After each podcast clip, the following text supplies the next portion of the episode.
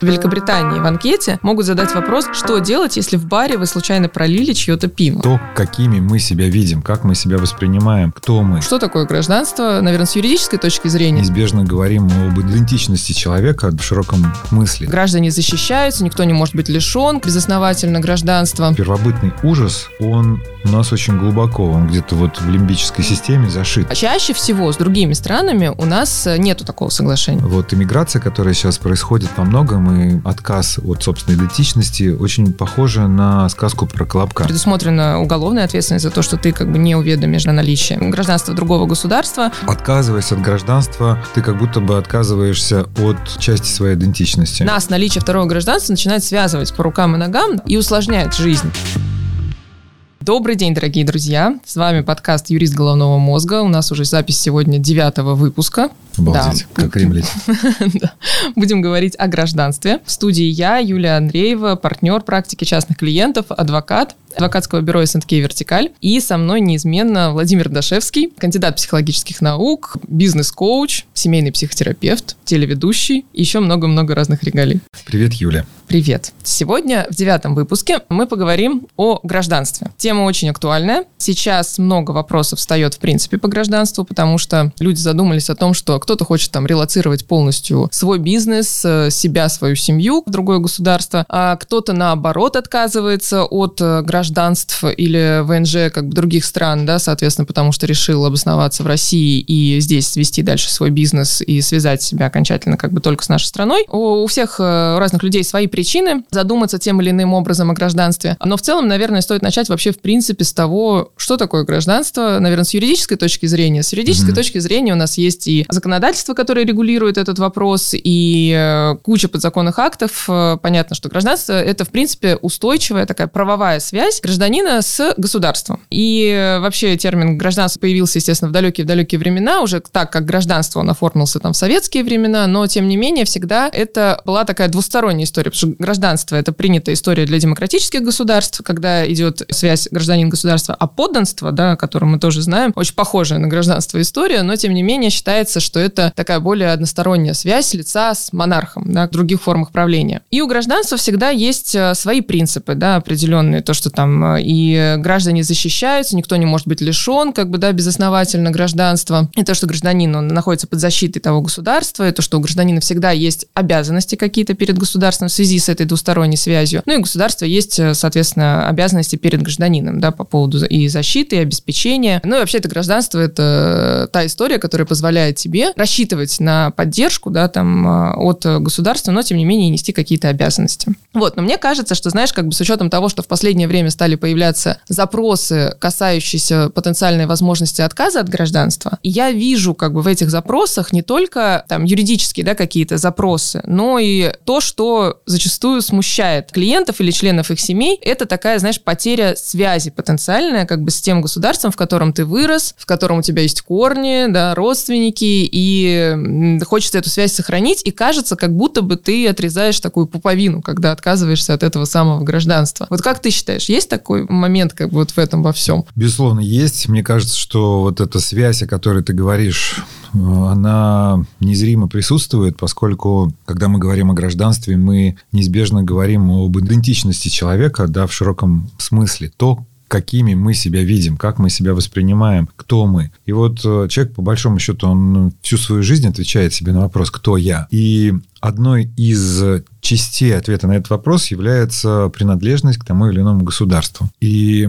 ну вот вопрос отказа э, от гражданства, мне кажется, он, он стоял достаточно давно, да, поскольку ну, мы знаем э, нашу историю, мы знаем вот эти процессы, когда люди уезжали, и они вынуждены были отказываться, потому что тогда еще, насколько я понимаю, не было института двойного гражданства. Угу. Это про это мы сейчас еще отдельно да. скажем, про двойное гражданство. Но угу. это всегда было связано с ощущением потери, да, потому что неизбежно, отказываясь от гражданства, ты как будто бы отказываешься от э, части своей идентичности. Но если еще вот копнуть глубже, то, наверное, это связано вообще вот с, с таким ощущением безопасности и защиты, которое возникает у человека, когда он рождается в группе, да, поскольку мы существа, я бы сказал, очень сильно стадные, да, uh-huh, и uh-huh. мы вырастаем ну, в таких вот группах, когда ну, мы и выжили благодаря тому, что мы стали объединяться в группы, поддерживать огонь, защищаться от диких зверей, и вот это все. И поэтому, ну вот потеря вот этой связи,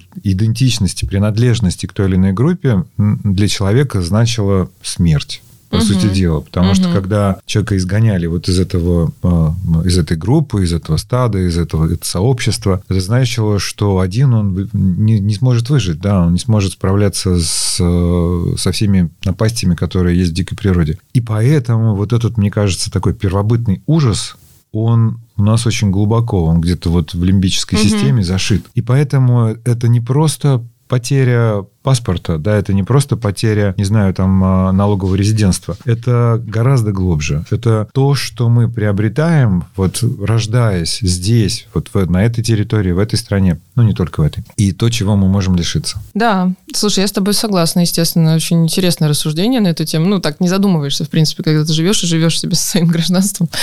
А вот ты упомянул по поводу двойного или множественного гражданства. Здесь есть такой момент, что у нас на самом деле чаще всего проскальзывает и в СМИ, СМИ, когда говорят об этом, либо просто обыватели, когда рассуждают, они говорят, вот у меня двойное гражданство, да, или клиенты, когда mm-hmm. приходят, и они имеют в виду то, что у них есть гражданство еще другого государства, ну или ВНЖ. И здесь всегда я так делаю поправку, потому что двойное гражданство, оно подразумевает наличие соглашения между Россией и другим государством о как раз э, избежании, например, двойного налогообложения или какие-то еще льготы, которые даются в связи mm-hmm. с тем, что именно установлена возможность иметь двойное гражданство, то есть гражданство одновременно и России, и другого государства. И Россия, например, признает с другим государством вот эту вот взаимосвязь, да, такую. А, и там ну, учитываются разные взаимоотношения и обязательства этого гражданина, чтобы они не дублировались. Но чаще всего с другими странами у нас нету такого соглашения. То есть да у нас ладно. буквально такое соглашение, оно одно, если мне изменяет память, это там Таджикистан, что ли, ну вот э, из этой области. А с другими государствами таких соглашений нету, поэтому, когда мы говорим вообще, в принципе, про второе гражданство, мы говорим именно, что есть два гражданства. Mm. Или, да, там, ВНЖ еще другого государства. Вот, важный момент. То есть, э, с юридической точки зрения, двойное гражданство – это термин ну, такой, я бы сказал, не, некорректный.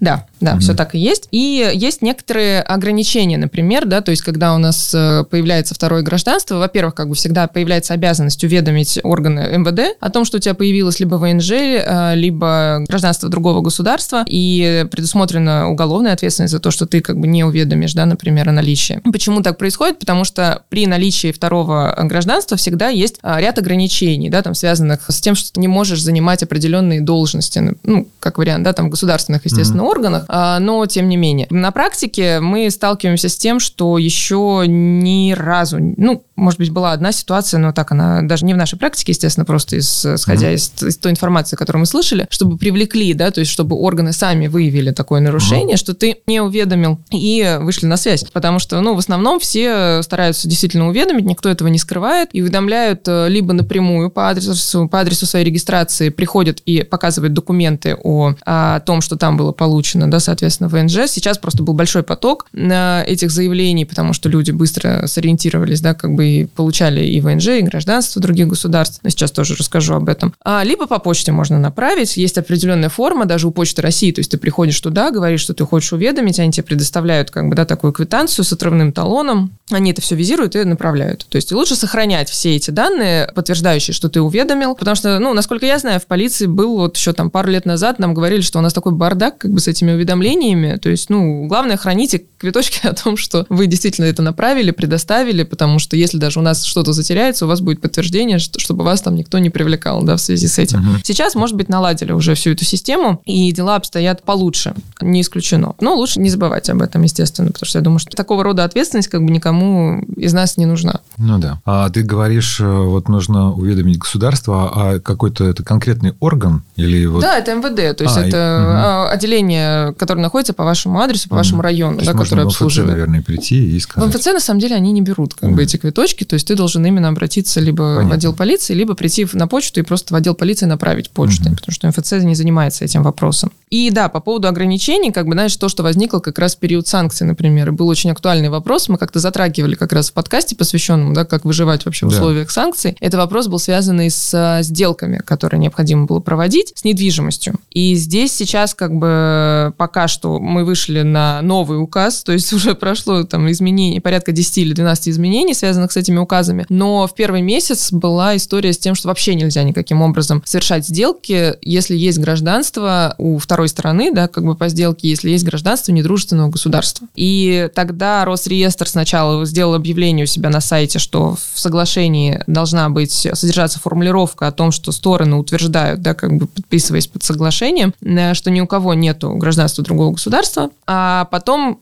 они поняли, что они немножко пошли в разрез с указом президента и отменили как бы это объявление у себя на сайте, стали допускать, а сейчас в итоге вообще вышел новый указ, по которому сказали, что можно заключать эти сделки с имуществом, которое находится на территории Российской Федерации, там не требуется дополнительное разрешение правительственной комиссии, но, знаешь, вот удивительно, как бы мне кажется, что реально до периода, пока у нас не появились вообще санкции, вообще вся вот ситуация, обстановка, в которой мы живем, вообще люди не задумывались, да, вот о вопросах э, вот таком в негативном ключе, как бы наличие второго гражданства, что как оно может помешать. Угу. То есть, естественно, все всегда стремились получить второе гражданство для какого-то удобства, для благ, для там, минимизации налогообложения собственного, для плюсов э, в основном. И тут как бы вдруг резко у нас все меняется, да, и мы начинаем, ну, понятно, что не только это, но еще много всего другого. Вот, и мы начинаем задумываться об этом в каком-то новом ключе. С точки зрения ответственности. Да, да, безусловно. Угу. То есть с точки зрения ответственности, с точки зрения того, что нас наличие второго гражданства начинает связывать как бы по рукам и ногам, да, по каким-то вопросам и усложняет жизнь, как бы, нежели чем делать ее проще и легче. И интересный еще момент, как бы, со вторым гражданством, что у нас появилось, в принципе, новое, ну, не новое понятие, оно появилось в связи с движением МИТУ в свое время, это культура отмены. И здесь тоже интересный вопрос, как бы гражданство, национальность, как связаны вообще между собой эти вещи, потому что у нас, например, да, сейчас, когда с чем мы сталкиваемся в Европе, да, если соотносить термин культура отмены и вопрос гражданства,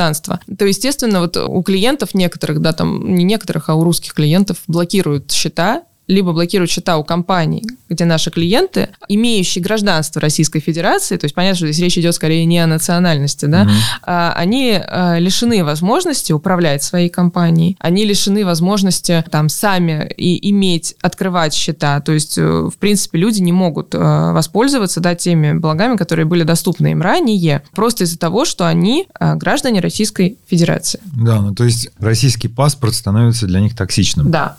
И поэтому они, как я понимаю, они, собственно, и прибегают к отмене гражданства. Да, но Здесь тоже нужно сказать, что это уже не помогает, к сожалению, mm-hmm. потому что уже есть следы, и смысла как бы именно отказа от гражданства, ну, когда это происходит не на публичном уровне, да, как каким-либо, то есть, условно, мы видели там и в первые месяцы, да, то, что звучали сообщения э, о том, что там многих э, просили, да, сказать публично о том, что он отказывается, да, например, mm-hmm. от своего гражданства и так далее. Ну, там отдельная история, да, которая, наверное, работала немножко по-другому, то если говорить сейчас, что, например, ты хочешь, чтобы у тебя сохранили твой счет, оставили его открытым, открытым, но при этом ты говоришь, что в обмен на это ты откажешься там, от гражданства да, как бы Российской Федерации, были эти ситуации, но все равно ничего не возвращалось. То есть оно как было, так и осталось, э, и не работала эта, эта история никаким образом. Вот. Что еще можно интересного как бы сказать про гражданство? Ну, вообще, как бы, знаешь, я для себя, ну, просто не, не так часто мы работали ранее как бы с вопросами гражданства, нежели чем вот до этого момента. Я с интересом открыла для себя вопрос по поводу финальной стадии получения гражданства. Ты знаешь, что делается последним, когда получаешь гражданство? Ты должен принести присягу. Я вот, честно говоря, не задумывалась об этом, потому что понятно, что большинство из нас получали гражданство Российской Федерации, ну, просто потому что наши родители граждане mm-hmm. Российской Федерации, и как бы мы родились на территории Российской Федерации. И присягу не приносили. Хотя, здесь интересный вопрос. Может быть, мы когда паспорт получаем, расписываемся в этом? Я, честно говоря, вот тоже не задумывался, и я принимал один раз в жизни присягу. Но... А ты какой присягу? А. Военный. Военный. Была у меня такая история, и вообще могу сказать, что это, конечно, такой очень, ну, какой-то значимый шаг да. в жизни, когда ты вот, если ты это делаешь осознанно, и я зачитывал этот самый текст, и я понимал тогда, это был еще, наверное, Советский Союз, угу. что я присягаю самому, ну, если не самому лучшему государству в мире, то, по крайней мере, ну, я как, как, как-то был рад и горд, что я родился и вырос именно в этой стране. Угу. Я помню вот свои детские ощущения, и я помню, как вот мне действительно... Я понимал, что как будто бы мне бы и не хотелось нигде в другом месте мира родиться и, и вырасти. Вот, потом эти ощущения не менялись очень сильно, да, вот по, по мере того, как у меня появлялась информация, опыт и так далее. Но вот в то время, я помню, для меня это было, правда, важно. И я, честно говоря, не очень представляю, ну вот как это происходит в, в зрелом возрасте, когда угу. ты присягаешь другому государству. Это, знаешь, наверное, это похоже на развод.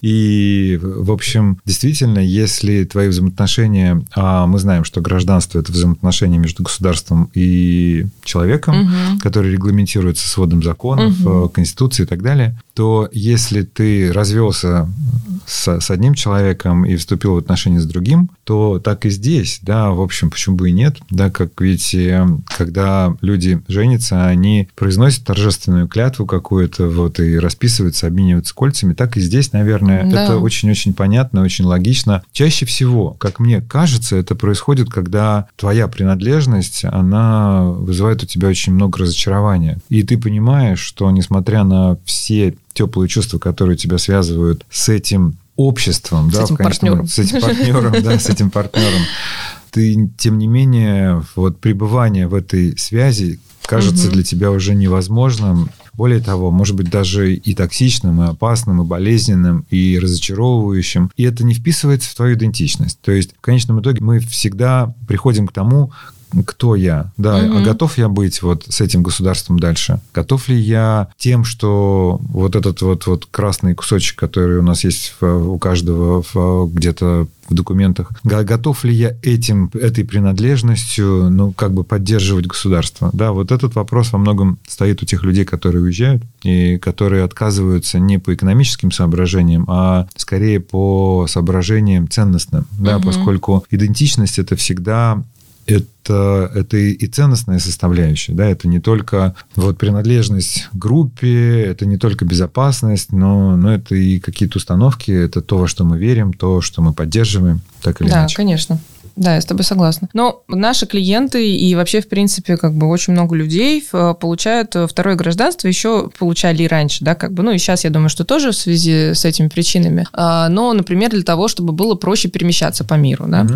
а для того, чтобы обосноваться, иметь как бы второй дом где-то на территории другого государства, может быть, куда можно было бы ездить отдыхать и проводить там, да, какую-то ну, часть времени. И у нас есть разные способы получения, да, такого гражданства. Есть более популярные юрисдикции, есть э, менее популярные, но как бы более дорогие, например, да, юрисдикции. То есть э, я смотрела тут статистику, и на самом деле, например, гражданство, по гражданству Австрии вообще нету никакой статистики, потому что там очень заквотированная такая история, то есть они выдают за очень большие инвестиции как бы в их экономику э, это гражданство, и оно не пользуется большой популярностью, но я, честно говоря, не знаю, почему они настолько закрыли, как бы, ну, условно, либо просто не хотят давать вход другим членам, да, соответственно, ну, дру- других э, государств к себе, а не австрийцев, да, соответственно, вот, поэтому такая закрытая история. Ну, сейчас э, наибольшей популярностью пользуются гражданство Гренады, но сейчас, на самом деле, сложность с чем связана? С тем, что люди не знают, как оплачивать инвестиции, да, которые необходимы для того, чтобы получить гражданство другого государства. Угу.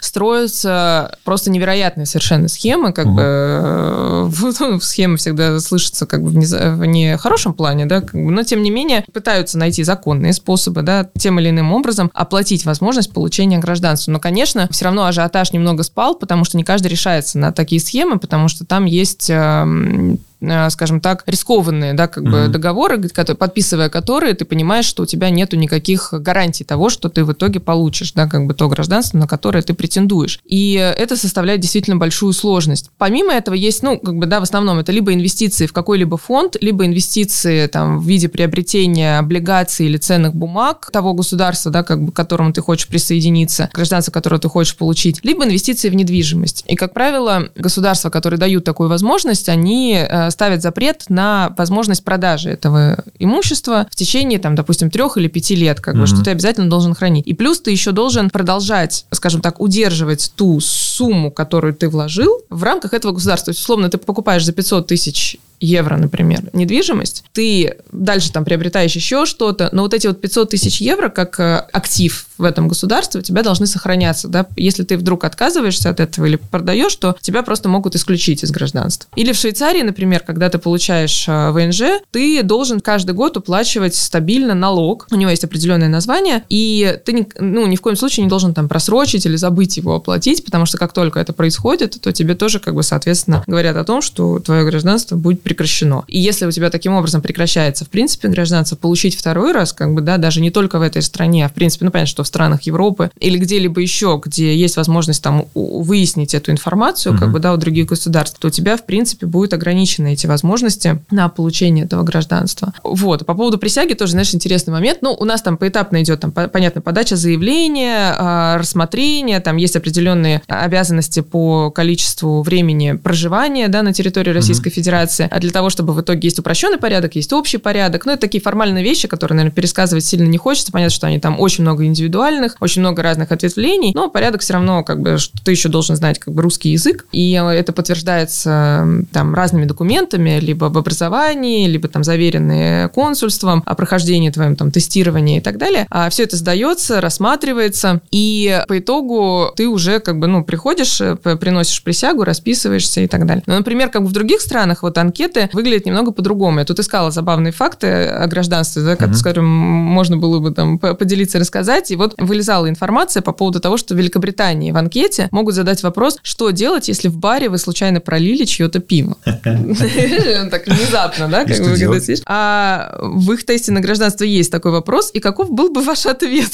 Наверное, как бы, ну, явно был бы ответ связан с, там, с воспитанием, да, например, ну, что-то условно извиниться, подойти, как бы, или, не знаю, помочь как справиться с этим вопросом. Но правильным ответом считается, что предложить купить новую порцию. Вот, я так подумал. Ну, то есть компенсировать ущерб. Да, угу. да, да. Угу.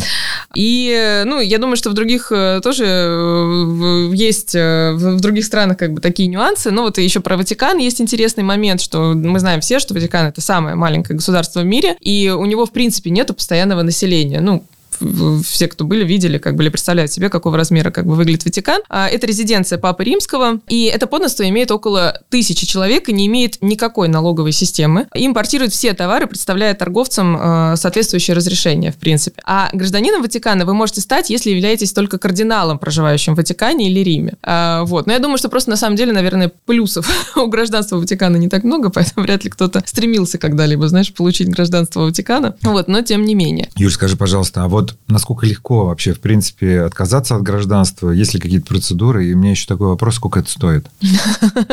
Сколько стоит? 4 тысячи рублей.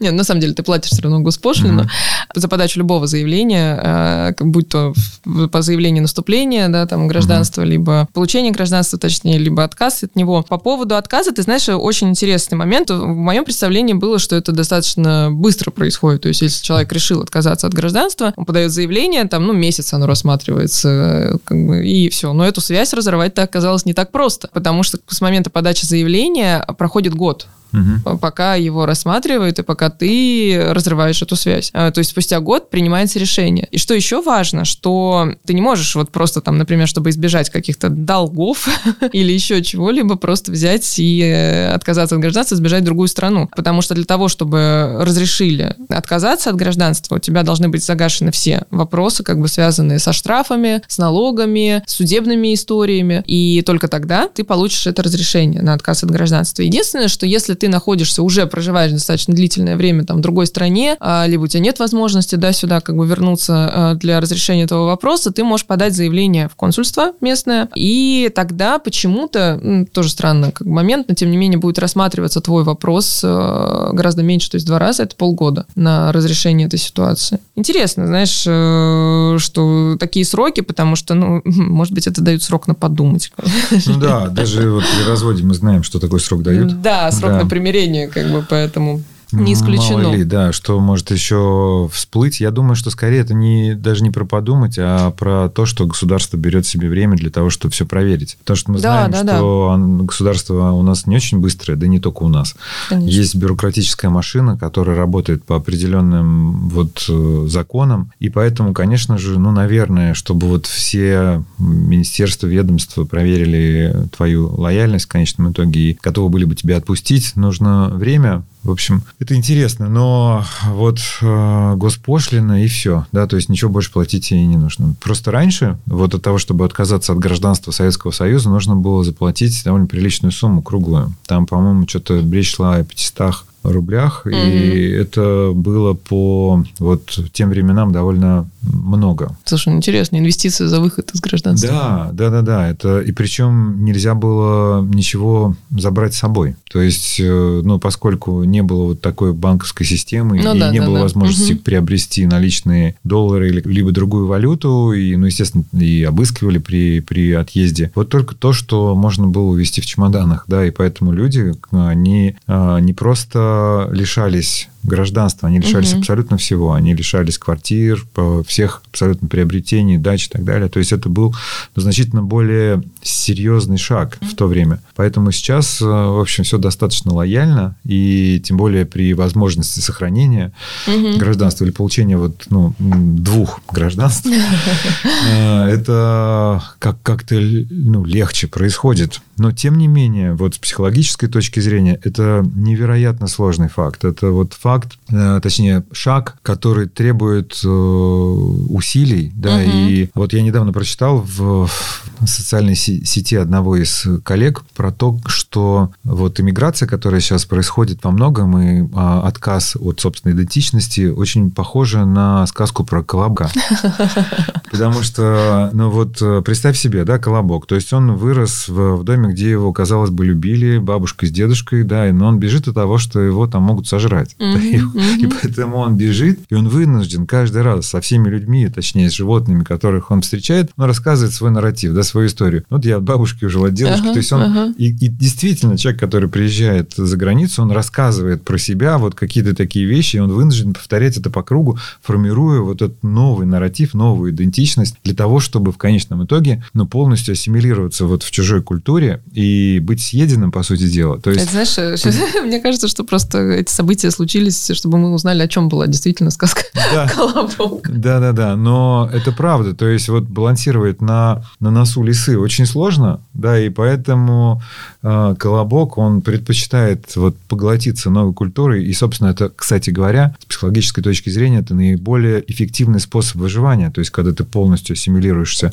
угу. в новую культуру, когда угу. ты не бежишь от, да, когда ты идешь к куда-то, когда у тебя есть цель, когда ты действительно интегрирован, и ты как будто бы в этом случае ты теряешь свою вот эту э, старую идентичность. Да, Слушай, интересно. Но тоже, знаешь, так, э, мне кажется, что многие почему думают об этом шаге так серьезно, как бы, да, об отказе, потому что либо просто не могут сами проанализировать те последствия, которые, да, происходят, э, там, либо нужно обратиться там к юристу, да, условно, чтобы разобраться с тем, что, ну, вот я перестаю быть гражданином Российской Федерации, чего я лишаюсь, да, mm-hmm. то есть, ну, соответственно, там, и нужно перечислять. То есть, мне кажется, к этому вопросу ты всегда должен подойти с тем, что будет ли у меня шанс вернуться, да, как бы, соответственно, там, в Россию или нет, насколько будет сложно для меня приезжать, да, дальше дальше в Россию, поскольку здесь остаются родственники, там какая-то недвижимость. Как меняется управление тем, что осталось здесь, если я становлюсь э, гражданином другого государства? Потому что кто-то из тех, кто отъезжает и меняет гражданство, уже является не резидентом, да, потому что проживает больше 185 а, дней как бы на территории другого государства. И у него совершенно другая система налогообложения, то есть там другие ставки как бы по налогам. У кого-то только сейчас произойдет этот момент, да, и, соответственно, для кого-то будет открытием, что если раньше он платил там 13% с доходов, да, от источников Российской Федерации, то теперь, э, там, допустим, он работает будет на удаленке, живя в, там, не знаю, в любой другой стране, и получать доход в России, то, соответственно, у него здесь поменяется ставка налогообложения, она будет не 13, там, а 30 процентов, как бы, да, он должен будет уплачивать. Угу. Кто-то об этом совершенно не знает и не задумывается. И все эти вещи, как бы, их нужно структурно продумать, выписать, чтобы ничего из этого не было сюрпризом. И помнить о том, что если вы отказались от гражданства Российской Федерации, то, соответственно, въезд уже на территорию Российской Федерации потребует получения визы несмотря на то, что здесь там есть родственники, Конечно. да, и, и что вы здесь достаточно долго были гражданином. Вот, и нужно учитывать все эти моменты. А что касается как бы отказа от того, что мы теряем, то здесь, соответственно, немножко меняется соцсторона, да, то есть у нас понятно, что и гражданам предоставляется бесплатное образование, бесплатное здравоохранение, там налоговые какие-то льготы, да, там связанные и с НДФЛ, и с вычетами, которые могут быть получены, что многие вещи как бы, ну, они просто отпадут. Ну, если как бы они для вас не имели, там не представляли какое-то существенного значения. Я знаю, что все равно очень многие цепляются за здравоохранение, да, в любом uh-huh. случае, потому что здраво, такого здравоохранения, ну, из того, что я там на своем опыте знаю, как в России, например, да, такой стройной системы, как бы, ну, его нет нигде, поэтому все понимают, как бы соотносят тоже этот момент, будет ли это, правильно ли сейчас будет совсем отказаться, да, этого вопроса, если есть серьезные проблемы, например, mm-hmm. со здоровьем, mm-hmm. как вариант. А, вот, поэтому если это все для себя принять, выписать, рассмотреть, то тогда я уверена, что можно принять грамотное и взвешенное mm-hmm. решение в дальнейшей своей судьбе и судьбе да. своей семьи. Скажи, пожалуйста, а вот э, какие риски существуют в случае второго гражданства?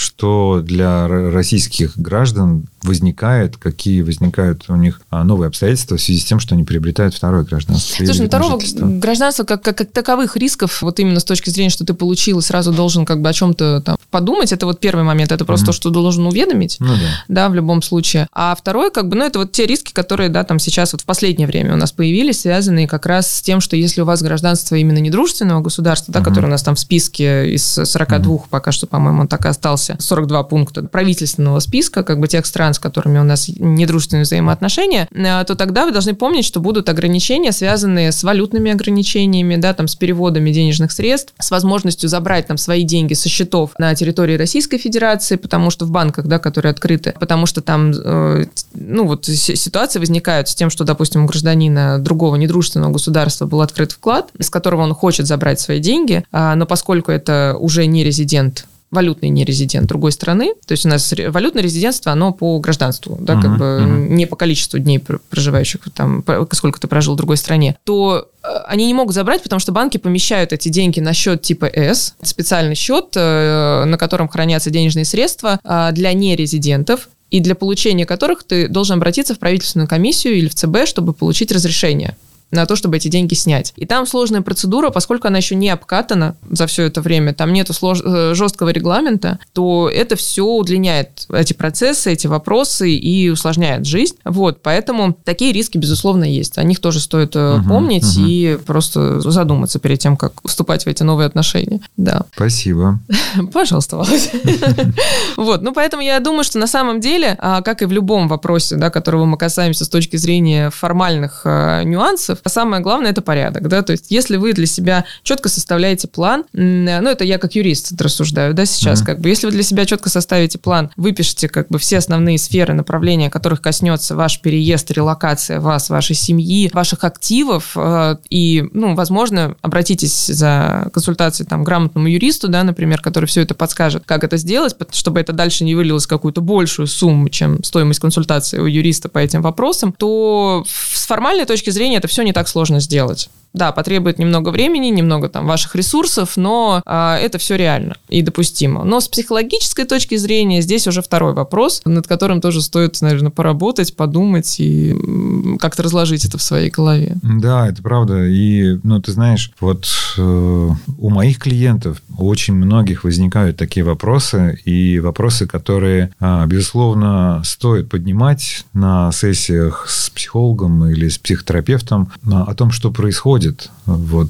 тогда, когда ты не просто переезжаешь куда-то, когда ты вообще об этом задумываешься, когда ты вот допускаешь мысль о том, что ты можешь уехать а, или перевести бизнес, как это называется, релокация, да, ну, потерять какую-то связь, угу. да, потому что, конечно же, это гораздо более широкий вопрос, потому что, ну, это как вот если растение пересадить из одной, из одной почвы в другую, так и человек, который обрастает здесь огромным количеством связей, которые вот, ну, на первый взгляд они невидимы, но на самом деле помимо вот очевидных и помимо вот э, счетов в банке, недвижимости и прочего, но это друзья, это близкие, родные, родственники, вот школа, школьные друзья, это язык прежде всего, да, это то, что настолько вот глубоко погружает человека в почву той или иной страны, что, э, конечно же, это необходимо очень внимательно исследовать, взвешивать и представлять себе, а как это будет реализовано в другой стране, насколько вот этот вот процесс адаптации, насколько он может быть безболезненным, потому что для кого-то это может быть интересным вызовом и задачей, а для кого-то, ну, кто-то может и не прижиться на новой угу. почве.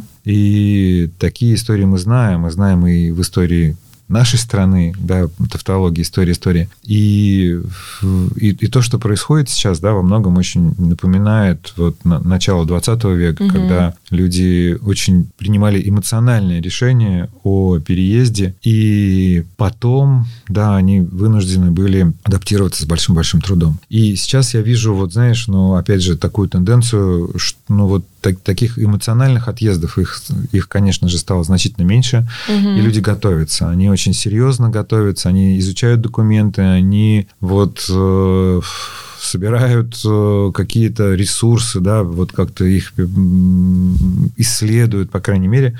И, и сейчас уже ну, значительно больше появляется таких осознанных э, решений. Угу. Ну, я надеюсь, да, что действительно эти решения будут дальше приниматься осознанно, потому что, как мы уже да, с тобой обсудили, что здесь требуется определенная подготовка, и лучше к этим вопросам эмоционально да. не подходить. Ну, а мы всегда будем готовы помочь со своей стороны, как Это специалисты. Правда. Это правда. Да. Все, всем спасибо и до новых встреч. Спасибо. До свидания.